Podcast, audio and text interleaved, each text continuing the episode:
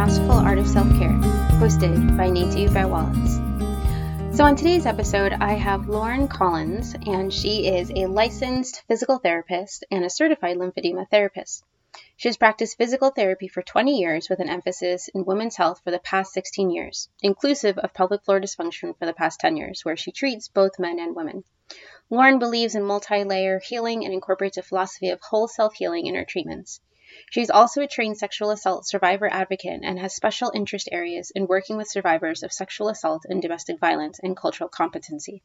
She provides educational workshops to survivors of sexual assault and domestic violence to assist them in healing pelvic pain and pelvic floor dysfunction issues. She has presented on sexual trauma and pelvic pain at several conferences supporting survivors of sexual assault and domestic violence.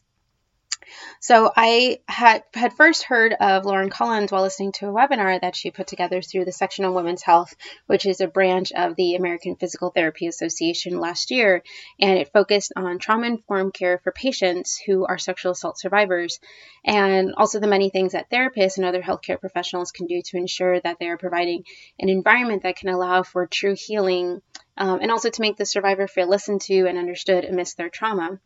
So she has spent a lot of time talking about trauma and how it has big impacts on the physical, the emotional, and also the psychological healing of that patient. And there definitely needs to be more sensitivity and awareness of that. And she does a really great job of educating and bringing more awareness to that. So I was lucky enough to listen to her speak again um, in Washington, D.C. while I was attending CSM just last month and had the opportunity to ask her to sit down with us and talk to us about the intersection of self care and trauma. All right. So I have Lauren Collins, um, and so we're at CSM 2019 in Washington D.C., and she just finished um, giving her talk on um, trauma, and wanted to have the opportunity to, to talk to you just about, um, you know, your practice and you know how you got into. I know you're a pelvic floor physical therapist, and just how you went into that route of like wanting to work with you know probably men and women and probably children you know who have had or suffered from any type of sexual assault um, talk a little bit about trauma informed care and then also the podcast is all about self-care mm-hmm. and so it's about self-care for like neglected abused you know misused areas of the body and obviously you know trauma is like both the physical as well as the mental but then just you know with the patients you work with um, self-care that you give to them and then also for yourself just because you are taking on so much of um, not so much of their trauma but just what you're listening and witnessing so um, yeah, so I'll just have you introduce yourself and just a little bit about you know who you are, how long you've been practicing, where you practice and stuff. Okay. Hi, um, my name is Lauren Collins. Um, I'm a physical therapist. I practice in the Washington, D.C. area, but I'm originally from Metro Detroit, Michigan. Okay. So big up Detroit. Uh-huh. I have been practicing physical therapy for 20 years. Um, I've been doing pelvic health for what years? I saw on your website it said like 13 years. So actually, it's more than. It's that. oh wait, wait. That. Okay, I've been doing lymphedema since 2002. Okay. Um, and so then I've been doing pelvic floor since 2008. So 11 years for that. Okay. Um, a little bit longer for lymphedema, and then um, yeah. So mm-hmm. those two things. Okay. Um, I came into this work uh, because my mother um, works in uh, advocacy for domestic violence, and she has for 40 plus years. Mm-hmm. And so I grew up going to domestic violence shelters. Um, I grew up going to conferences that talked about sexual assault, domestic violence, and cultural competencies, working particularly in, in, communities of color. And so going through all that and then becoming a pelvic health physical therapist, I started to, to realize, um, because I screen everyone, um, mm-hmm. and that comes from my training with my mom growing up um, for histories of sexual assault or domestic violence. And so from that, I started realizing this huge correlation between survivors and issues of of just physical issues, all kinds. So mm-hmm. anything from chronic pain, fibromyalgia, a lot of gut issues, IBS, a lot of pelvic pain, pain with intercourse. Um, and so I just started seeing that there was a need for this to be targeted more, and particularly in communities of color who don't always require, or don't always, um, requires not the right word, don't, who don't always get the same kind of healing mm-hmm. um, that other people do, you know, mm-hmm. and yeah. so a lot of underserved communities. Okay. Mm-hmm. When you started out, I mean, especially just because your mom has already been, you know, affiliated with that work for a long time, you know, and then have adding the physical therapy piece to it, were you pretty surprised at, you know, just the amount of um, you know chronic pain or just the, a lot of the diagnoses that you mentioned, like fibromyalgia or you know fibroids, endometriosis, mm-hmm. like uh, pelvic, mm-hmm. you know, mm-hmm. um, pain with intercourse. Like, mm-hmm. were you surprised that you know um, how prevalent it was? I was surprised. Well it made sense to me. So mm-hmm. I guess the prevalence of yes, it was a lot. I mean, mm-hmm. um, so that made sense. Not that it was a good kind of making sense, but it made yeah. sense. Mm-hmm. I think mm-hmm. what shocked me more was how the the organizations that support survivors didn't get it. They didn't see it. Mm-hmm. Like because a lot of the stuff when you go to these conferences, um, a lot of what you see is talking about. Um, like uh, emotional support, mental health support, or um, legal support, mm-hmm. or shelter support, financial support. Um, but there's nothing that talks about their physical health. Mm-hmm. I mean, mm-hmm. other than, I shouldn't say nothing, other than um, like some mindfulness training, which is awesome. That's so needed. But nothing yeah. talks about these pain patterns or these other issues they have. And I was mm-hmm. like, I see this every day. What do you? Yeah. How is this not part of what you guys are like? You know, trying to instill into your programs. Mm-hmm. And so from there, that's how I started working more because I saw the need of it within the organizations that treated survivors specifically and only. Okay. They didn't have anybody that does that, and okay. so I started um, giving presentations to those organizations like, look, this is an issue and this is something you need to address. So mm-hmm. that was how I okay. got into that. Something just to, um, I mean, it's not one of the original questions I was going to ask, but um, just because it's an, a real interest for me, and I'm coming from Oakland, California, and um, you know, wanting to work with an organization where they work with um, teens who have been um, sex trafficked, um, mm-hmm. sex trafficked, and so you know, especially for that population of, you know, young girls or even just, you know, of color, um, that obviously they're not going to have the financial resources.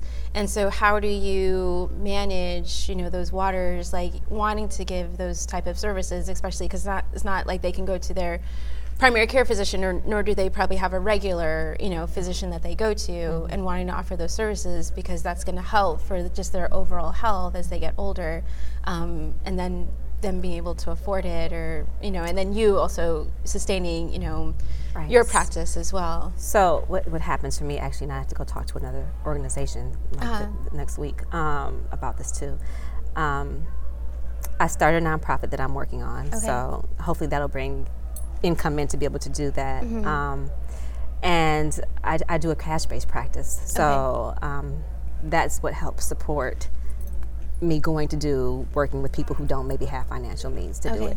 So that's kind of how I try and balance it out. Okay. But um, especially if you know like organizations that do that, you can go and give like group talks to a group of teens. Mm-hmm. Um, and education is so key. Like if you have the education, that that I mean, personal treatment is important as well, but mm-hmm. education, just identifying it and knowing it and saying, here's some things you can take home. Again, empowering them for their own healing yeah. is huge because um, so much power was taken away with the with the assault. So mm-hmm. now I'm giving you something to to empower you to take home to help you be back in your body to help you feel safe in your body mm-hmm. and so i think that's a huge component of it okay so. i'll probably have to talk with you about it some more because like my eventual goal is to like have a pro bono clinic and mm-hmm. be able to like offer those kind of services and mm-hmm. um, yeah so i'll definitely um, speak with you some more about that um, I wanted to know at least the relevance of having you know this type of training and um, approaching trauma you know and sexual assault survivors um, who seek pelvic floor physical therapy. And for those who don't understand, can you explain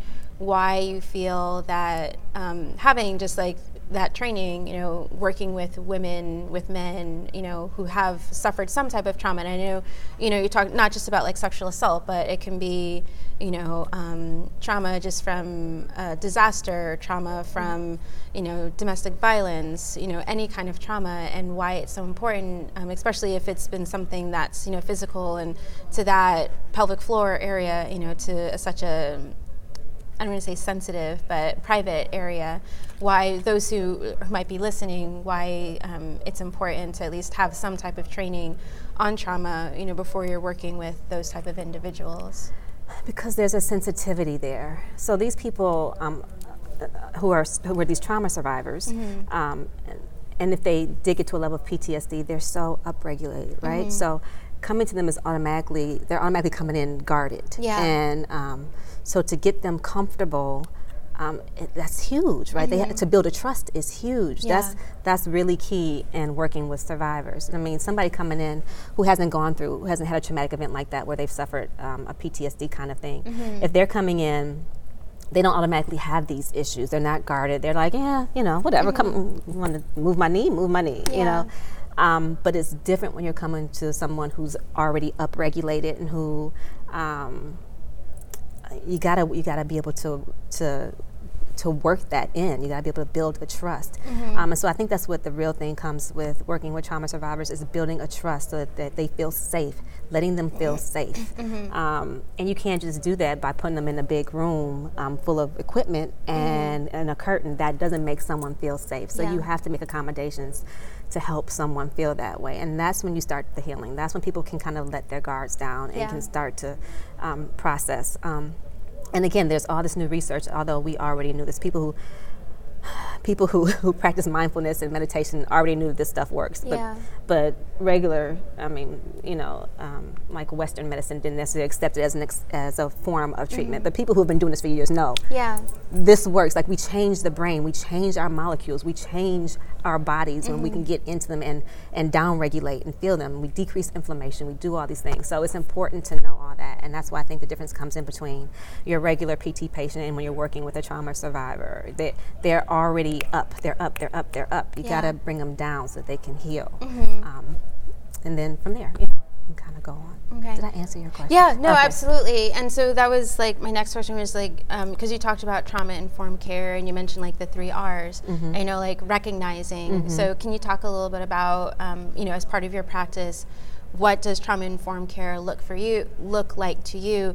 And then you know so you mentioned about P- like a patient with PTSD, they'll come up and they're just like really upregulated. Mm-hmm. Like what is a treatment? And you don't have to go into detail, but like you know, just to in order to kind of help them downregulate before even starting to do any physical assessments, like what do you do in order to help them downregulate? So first, coming into my space needs to feel safe, okay. right? So mm-hmm. you don't come into my space with real bright lights, mm-hmm. you know, mm-hmm. like that's that's up. So they need to come into a space that feels comfortable, warm, inviting. So um, there are dimmer lights. Um, mm-hmm I do like there are things like artwork on the wall and just things that are kind of comforting and soothing. I don't tend to play music a lot um, when I treat just because I think I like the silence yeah. better. Mm. Um, but some people do like music, yeah. and so uh, if a patient wants music or if that's how you do, then that's good. Just see, make sure it's something that that that, that person likes yeah. and can feel comfortable with. Mm-hmm. Um, now, depending on where we are, if it's someone I just met and I, and I know some history about them, um, we may not do depending on their comfort level of touching, I may not touch them that first day. Mm-hmm. That doesn't often happen. I can usually touch them in other places, yeah. you know, on that first day. But um, it's a lot about getting their consent and finding out where they are. Um, I talk to them if they are survivors um, about are they processing it with anyone, you know, and if you're processing it with someone, and I let them know that this is something you should process because yeah. there may be things that happen during the course that will bring up emotions, and that's good. You mm-hmm. know, it's a safe space. You can get you can let that out here. Um, but we have these conversations so that they know it's a safe space and they know it's okay to let that out and let that go, and it should. That's how they heal. Mm-hmm. Um, and if they do, like if we're working and they're going through a process, they're getting emotional, I just check back with them. Are you in pain? If they're not in pain, is it okay to keep going? It's okay to keep going. We just keep, they keep crying and we keep going through it. And that's yeah. okay. That's mm-hmm. what they mm-hmm. need to do. Okay. Um, I may, for down regulation, I may do things, um, I practice craniosacral therapy and okay. visceral manipulation. Mm-hmm. Um, I find cranial help, helps a lot with just getting a person to kind of ease up and down regulate and get calm. Um, and then from there, I can go on to the next step once they once they feel a little more open. Mm-hmm. Um, and so then from there, it depends. Like I, I, I, I, listen to the body first, so I don't always just treat what the person says hurts. I, I do what we call a listening according to visceral, and then I'm saying, okay, mm-hmm. I know this isn't where you say hurts, but your body right now is telling me that this is where the issue is. So I'm yeah. going to go and work here, and okay. it may not be anywhere near mm-hmm. where they say. And they're, you know, they're like, okay, because I explain it to them and let them know about how the body connects and everything's connected. Mm-hmm. And so mm-hmm. that's what I do. Um, okay. And how we work things out. So. Okay. And then, um, yeah, so as I mentioned at the beginning, just what are some self care tools? So, especially if you have a patient and you've been working with them like long term, and obviously in some cases you're probably not able to work with them, you know, for an extended period of time, but, you know, like a last session, you know, or probably you know ongoing, like what are self care tools you provide to them? You know, whether it's on the physical level, whether it's like exercises or um, you know self touch, you know, so they feel comfortable touching, mm-hmm. you know, those parts of the body that have been assaulted, mm-hmm. or even just like mentally, um, self care tools that um, you know they can use in order to help with their own healing. Yeah. Um, so like I, I, give patients felt boas or encourage okay. like artwork or other outlets like that mm-hmm. um, just to reconnect with their bodies. I also give them I'll give them mantras or you know mm-hmm. things to do. We'll talk. Uh, we I may go through a session and we do um, guided imagery and they can take that with them mm-hmm. about grounding themselves and letting out um, anything that's not serving their higher selves mm-hmm. um, we talk about um, doing that at home too. And then stretches, stretches that kind of open up the areas and breathing. Breath is huge. Yeah. I'm sorry I didn't mention this. Breath is huge, huge, huge. Breathing is mm-hmm. huge. Um, so we talk a lot about breathing. Okay. Um, breathing into the areas mm-hmm. that are affected, breathing just for, for mobility of the diaphragm. Mm-hmm. So we do a lot of that. Um, breath, breath work and then stretches. Uh, if they're a yoga person, they like yoga, then I may give them yoga poses. If they're not, just give them stretches, although they look a lot like yoga yeah. poses. Mm-hmm. Um, so, yeah. so, um, but and then with those stretches, just breathing when they're doing the stretch, breathing into the area that they need to breathe into. Mm-hmm. Um, so, and then if they are at the point where they're doing um, external work, then I give them some external pelvic floor releases if that if we're working on the pelvic floor that they can do. Mm-hmm. If it's internal, we talk about we go through training for wands. So by this time they would have had wands or dilators or whatever okay, the case yeah. is, mm-hmm. um, to teach them how to do their own self internal work. And so those are things that they take with them. Okay. And then my last question for you is so because you are, I mean, you have been a practicing physical therapist for a long time, and you are working with um, I'm sure like not every day you're you know dealing with people who have trauma. You know, in some aspect, I'm, i know all of us you know have some trauma in some form or another. But especially you know if it's a violent mm-hmm. you know mm-hmm. type of trauma, um, you know obviously not wanting to take that home with you. Mm-hmm. Like I know you mentioned like you know you do Reiki and you have a really great support system, which I think is mm-hmm. awesome. But yeah, just you know if you can just talk about you know what is your self care like, especially like after a really you know tough day of like listening and witnessing and being present to all of these stories?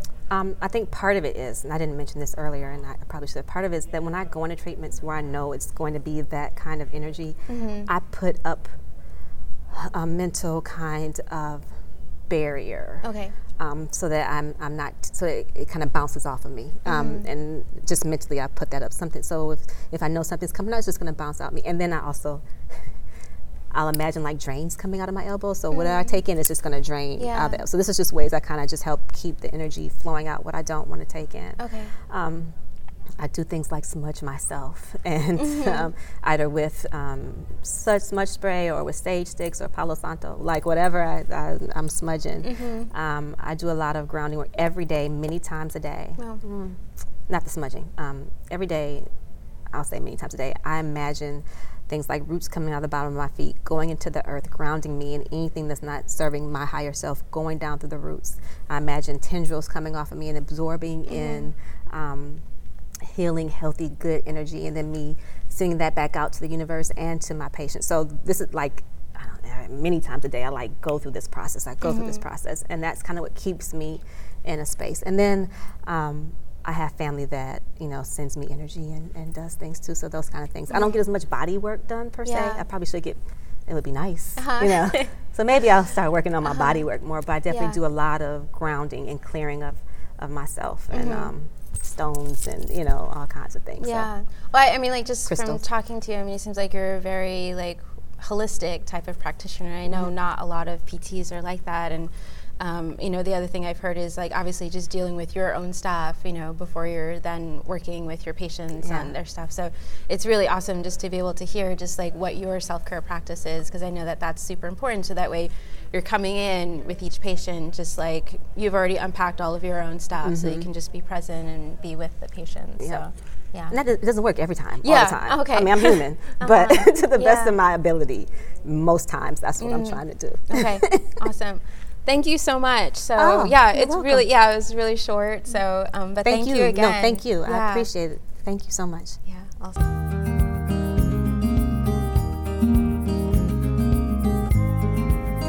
Thanks for listening to this episode of The Masterful Art of Self Care.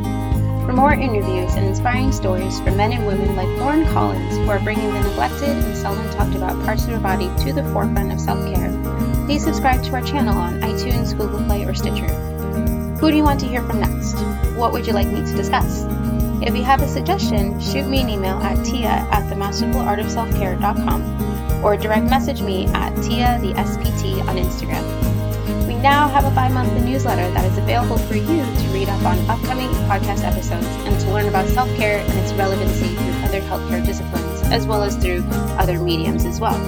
You can sign up for it on our website, themasterfulartofselfcare.com. So make sure you are subscribed to this podcast and rate, review, and share this episode with someone who may benefit from it. Let's help make self care more accessible and down to earth. Thank you again for listening.